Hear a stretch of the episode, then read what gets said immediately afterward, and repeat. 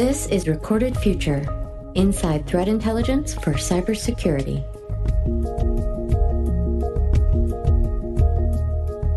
Hello, everyone. I'm Dave Bittner from the Cyberwire. Thanks for joining us for episode 27 of the Recorded Future podcast. You have, by now, surely heard that Equifax, one of the large credit reporting companies here in the U.S., suffered a huge data breach. How bad was it? Well, reports say over 143 million sets of personal information may have been lost on U.S. residents alone, including names, social security numbers, birth dates, addresses, and in some cases, driver's license numbers. So, pretty bad. And the story is still developing. John Wetzel is head of threat intelligence training at Recorded Future, and he joins us today to help make sense of what happened to Equifax how it might have been prevented, and what a breach of this size means for all of us. Stay with us.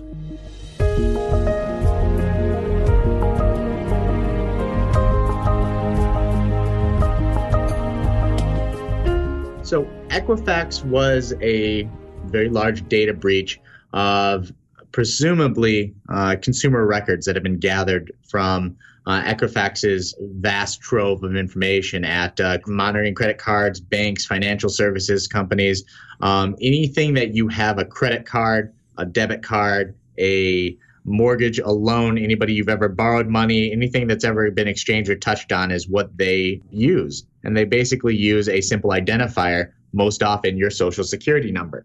So the Equifax breach was likely those full pieces of data, essentially all of your financial digital life that was stolen.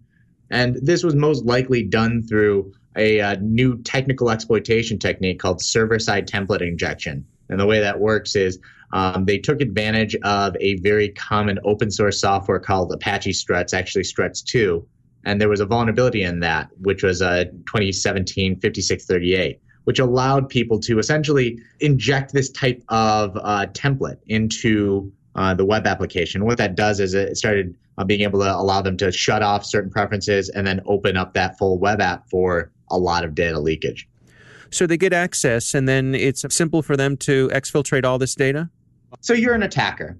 Yeah. You know that there is a really valuable target like Equifax because they have so much information. They're the hallmark for what you want to achieve. They have full personas pretty much, all of the digital transaction information. So you have to ask yourself, how do I attack them? As a attacker, you look at what's already available to me. Many times, these types of companies have websites and web applications that are fully open to them. You may not even realize you're on an application. It could just be look like a form. It could just look like, hey, I'm going through there and I'm asking this thing some questions and it's providing me some answers. Maybe I'm asking it to provide me my entire digital history through an annual credit report. Maybe I'm asking it to protect me by uh, signing up for some kind of service. Well, all of that information gets documented and it's exposed to the public. So they want it there. As an attacker, though, I know that behind that is a database, and that's what I want to get to. You see these types of attacks all the time. The most common one that's talked about is a SQL injection. So I know that there is a type of database called a SQL or MySQL behind that, and I use particular strings of characters that I know are going to make that database go go a little crazy. This is an extension of that type of attack where you inject a little piece of what looks like, you know, code. But the database reads that as code, not as just a straightforward answer like, you know, what is John Wetzel's name? And then it executes that code. And because it does, it now dumps groups of information. Maybe it's the full information, maybe it's only partially the information that's in that database. And that's how you start getting that type of leakage here. So once this happens, once the, the bad guys start sucking this data away from Equifax, uh, should alarms have been going off inside of uh, Equifax Central? There's a lot of different answers to that. The core answer is absolutely, but I do understand the challenges as well. Many times in web application security, we think that we have security procedures set up, such as uh, most common technique is uh, a web application firewall and what this is, is it allows certain types of behavior to exist and it says for other types, no. We also use things like vulnerability scanning, where we're going out there and saying, "Hey, do are we exposed to recently critical uh, vulnerabilities? Do we have to stay overnight? Do we have to patch these things?" So that's always the continual challenge and struggle. In this case, though, this vulnerability was uh, documented as a critical vulnerability by the National Vulnerability Database back in March. Uh, we knew that these types of open frameworks were vulnerable to this type of attack. We also knew that attacks against web applications have been rising. In fact, they're one of the leading attacks that are out there because attackers know behind that web application is a lot of data, and that data can be really, really valuable. So there are all of these indications that both external threat intelligence as well as internal monitoring can pick up on. And those things in this case happen to fail.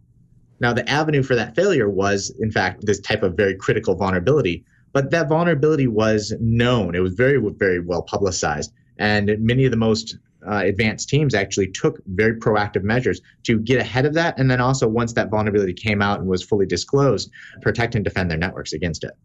Uh, certainly, they've received a lot of criticism for not patching the vulnerability that was known, as you say, for not patching it quickly. But I've heard other people say, on the other hand, um, you know, patching large systems like this um, aren't as easy as maybe perhaps people think it is.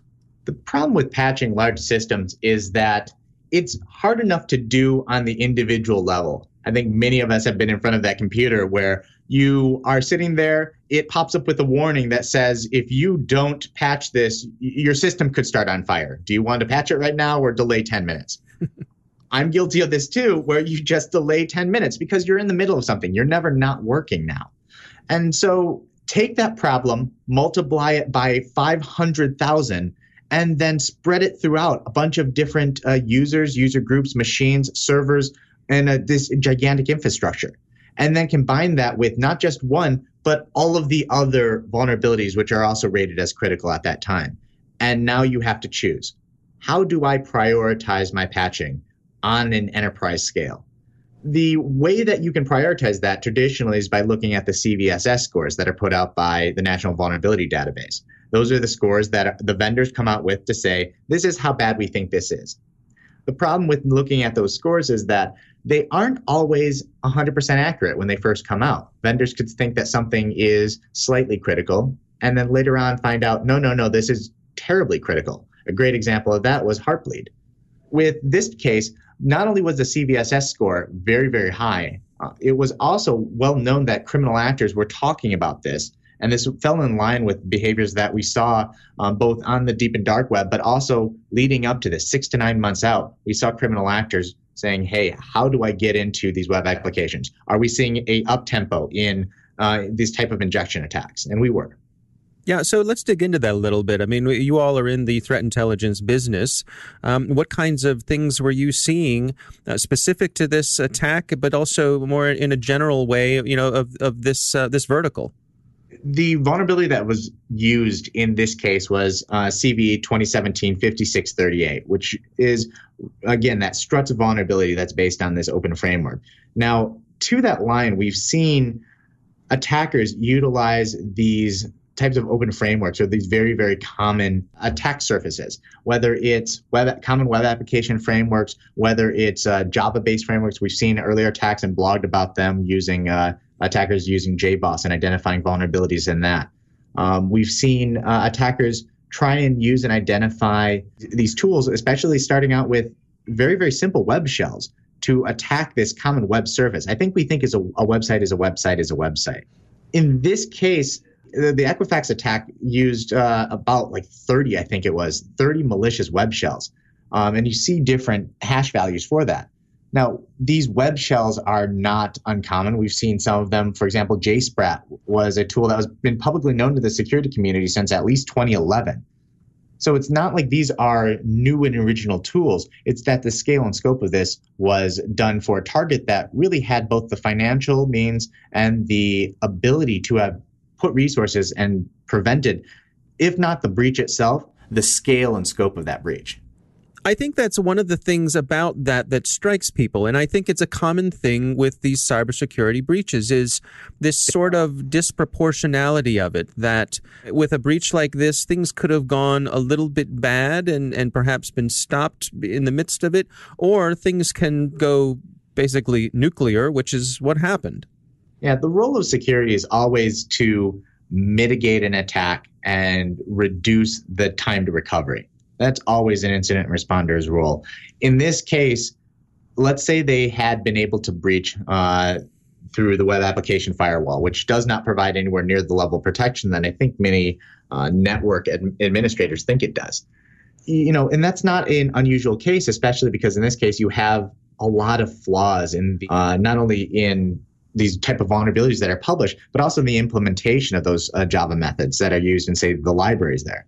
Attackers know that these type of vulnerabilities exist, and we've seen a lot of adversary research that are targeting these types of vulnerabilities in, in programming languages. Um, whether it's struts or JBoss, anything that's uh, on the .NET, the PHP, Perl, Python, Ruby, Java, all these different types of common frameworks there that are utilized across the board in across the web because attackers know that X target, let's say a certain type of target is always going to have this type of infrastructure set up for their web applications. Because let's be honest, when we hire people, we hire people that have done things in similar to what we're trying to build. So they tend to build things in the same way. Mm-hmm. As an attacker, I now know that this is a common attack surface. If I have the knowledge that um, X, like let's say Apache Struts, is always going to be running on servers that are in this type of business structure. And I identify vulnerabilities or web shells that take advantage of those vulnerabilities um, and exploit them in a in, in a consistent manner. Then I can build a very successful career with very little effort on just my knowledge that those are common vulnerabilities that exist across this type of vertical. Let's talk some about the, the incident response and, and some of the uh, the criticism to Equifax's response to all of this. Certainly, they've been raked over the coals, and many would say justifiably so, for the ways they responded immediately after the uh, revelation of these attacks and, and even up till now. It's always a challenge when you're responding to a large scale breach. And the very nature of that large scale breach is always going to be a strategic surprise that's the first line that intelligence is supposed to eliminate strategic surprise. We are taken so shocked by this event that we are not prepared, both from a resource perspective or from a, stra- a strategic response perspective, to be able to do anything about it. Now, in this case, they should have been. You generally think about the framework of how do I prepare for this big thing of what are my worst case scenarios? In Equifax's case, this is in fact their worst case scenario a large scale breach of the vast amount of data to which the individual consumers have not given them permission to have, or uh, it's essentially tacit through the actions that we take. But they accumulated all this data. They know they're a target. So, how do I game through that? Usually, what you do in an intelligence process is you sit there and say, All right, I'm going to make certain assumptions. And based on that assumption, let's do a tabletop scenario. We run through this scenario. You either do it in house or you have a, another group or company come in and guide you through that process. I've been through uh, several security conferences where they say, hey, nothing like running this type of scenario and then halfway through you pull the CISO out because they now have to speak with the press. Washington Post is on the line and wants to talk about this.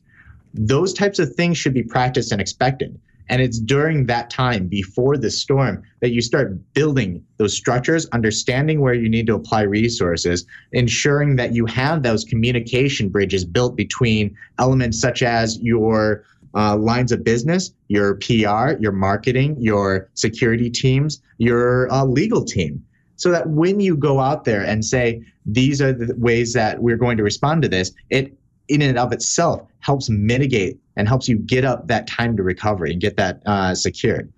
In this case what we saw is a completely delayed response and then a underwhelming response that came months after the supposed first breach and we still don't have all the information about what happened. Rather than having uh, a clear understanding, both from the security research side, from the security community, or the consumers at large, knowing what actually is happening and how this is going to be prevented in the future, many people are stuck in this realm of, well, I can't trust anyone else. Everything out there is going to be compromised. I don't know what to do. And I'm just now living in a state of fear certainly with 143 million records uh, perhaps out there, uh, we're talking about 400,000 to up to 44 million British residents and, and folks in Canada and other places around the world. Um, I've heard people comment that in terms of personal identifiable information records, this is pretty much all of them. Uh, you know, for, for all intents and purposes, you, you, might as well assume that your information is out there. We're, if nothing else, with this combined with many of the other attacks, you might as well consider that your information is out there. I can't help wondering, you know, is it time to do better than the social security number as a piece of identifying information? I think there are multiple lessons to be learned from this. And the one that keeps consistently coming up is a nine digit number that secures our uh, digital identity uh, in this day and age is not only inadequate and dangerous, it is irresponsible at a government nation state level. We do need to have better security around how do we identify. There are countries you know, that we might consider to be Eastern Europe that provide a digital token from the moment that you're born. And that token is used to do everything from transactions to establish identity to vote. These are not impossible standards. They are costly. They do require a lot of infrastructure and they do require momentum and impetus, not only from the security community or the technology communities in general, but also from the populace. Citizens need to realize these are things that are out there that are easy, that would make them vastly more secure, and they need to be applied at state and federal levels. The other side of that is that we see these threats increasing. And because of technology, there's a gap between people understanding what are real threats and what are not. And I think that's the other side of this tragedy. We want people to be informed about the threat enough to realize action needs to be taken, but we don't want people to be in a state of constant fear where now they think everything is is a danger and a threat. The threat here is that this is exactly what criminal actors want and large. And that's the idea of if you look at certain criminal forms, these are called fulls. This is a full identity. If I have a social security number, I can do a little bit. If I have a credit card number, I can do a little bit for a very, very short amount of time. I think we've all had a fraud alert where some criminal person has tried to use our credit card at some gas station in a state that's, you know, thousands of miles away. Hmm. In this case, what we're talking about is a criminal actor not needing to pivot through, say, start with a social security number, pivot to a credit card, and then try and you know hack, do some human hacking where they're calling up a help desk to try and reset a password. They have all of this validated information, and it's really hard to change. You can't change the fact that three years ago you took out an auto loan. It's just there. It's part of your history. It's part of how we validate and that's the other side that I think people have not talked about as much is we need to also consider to changing how we validate and verify our identities from not just the nation state level, but as companies. What are we requiring for people? I think everyone has gone through and knows that the three security questions that come through are usually something like, well, you know, what was your first uh, street that you lived on? What was your dog's name? What place did you get married in? I think that we need to start considering how do we create better security at a enterprise level that helps assist our customers, the people that are providing this information, helps uh, understand where that information is going. It may not remain with just that one organization. Banks sell information all the time. And we need to think as companies, how do we establish things that won't hamper the business but help people protect themselves? Rather than having these common practices, maybe we just make slight changes. Maybe we do things in a in a better way that will help across our institutions make people make better security decisions. For organizations who are looking at this Equifax breach and saying, "Ooh, that could have been us," um, what advice do you have to put them at ease to help prevent them being the next victims of something like this? To be put at ease, I think, is to be prepared. Hmm good threat intelligence, and I really do believe this, good threat intelligence helps you look out ahead in a systematic way and say, what is, might, or is likely to hit me at some point in the future? And you have these structures that are built there that are very well defined, that come mainly from the US government and US military of what's going to happen in this set period, six to nine months out, that I may have to apply resources to to defend myself from a tactical and operational level, we look at these types of attacks and say, how does we make this relevant to us? Yes, we see that this type of breach has occurred, but maybe we're an energy sector company. Maybe we are in a completely different line of business. How do we make this relevant to us? Well, the first way is we start finding the similarities between not only the type of organization I am, I think it's really easy to think, well, I'm just a like I'm a financial organization, so all financial attacks affect me. Well, maybe certain attacks look at banks versus investment companies versus insurance companies. Maybe you're a manufacturer, but it's this is towards automobile manufacturers versus medical device manufacturers. So it's important to understand what type of attacker are we looking at? What is my threat? Number two, what is the infrastructure over which that threat is channeled? In this case, we saw that web applications were that vector. It is not uncommon to, or not unexpected to see that criminal actors would then look at that infrastructure and say, who else is vulnerable to this? Who else is running web applications which may be poorly secured? So from there, I get a couple different actions I can take. Number one, identifying and patching the vulnerabilities which affect those easily exploited, uh, as demonstrated here, um, web applications, shoring up my defenses. The second part of that is identifying the threat actors. You don't have to get down to names and dates, but you can identify the campaigns that are targeting your organizations or those types of vulnerabilities, and then add that as part of your threat mapping. So that when you're sitting there and looking at your full threat picture, you can state, we've seen attackers, even though they have attacked in this surface area, they may migrate to my type of company because we have similar types of information. Am I looking ahead and saying, do we see that happening? And that's where intelligence starts. You ask a question and you try to answer it. Our thanks to John Wetzel for joining us. Don't forget to sign up for the Recorded Future Cyber Daily email, where every day you'll receive the top results for trending technical indicators that are crossing the web, cyber news, targeted industries, threat actors, exploited vulnerabilities, malware, suspicious IP addresses, and much more. You can find that at recordedfuture.com/intel. We hope you've enjoyed the show and that you'll subscribe and help spread the word among your colleagues and online. The Recorded Future podcast team includes coordinating producer Amanda McKeon, executive producer Greg Barrett.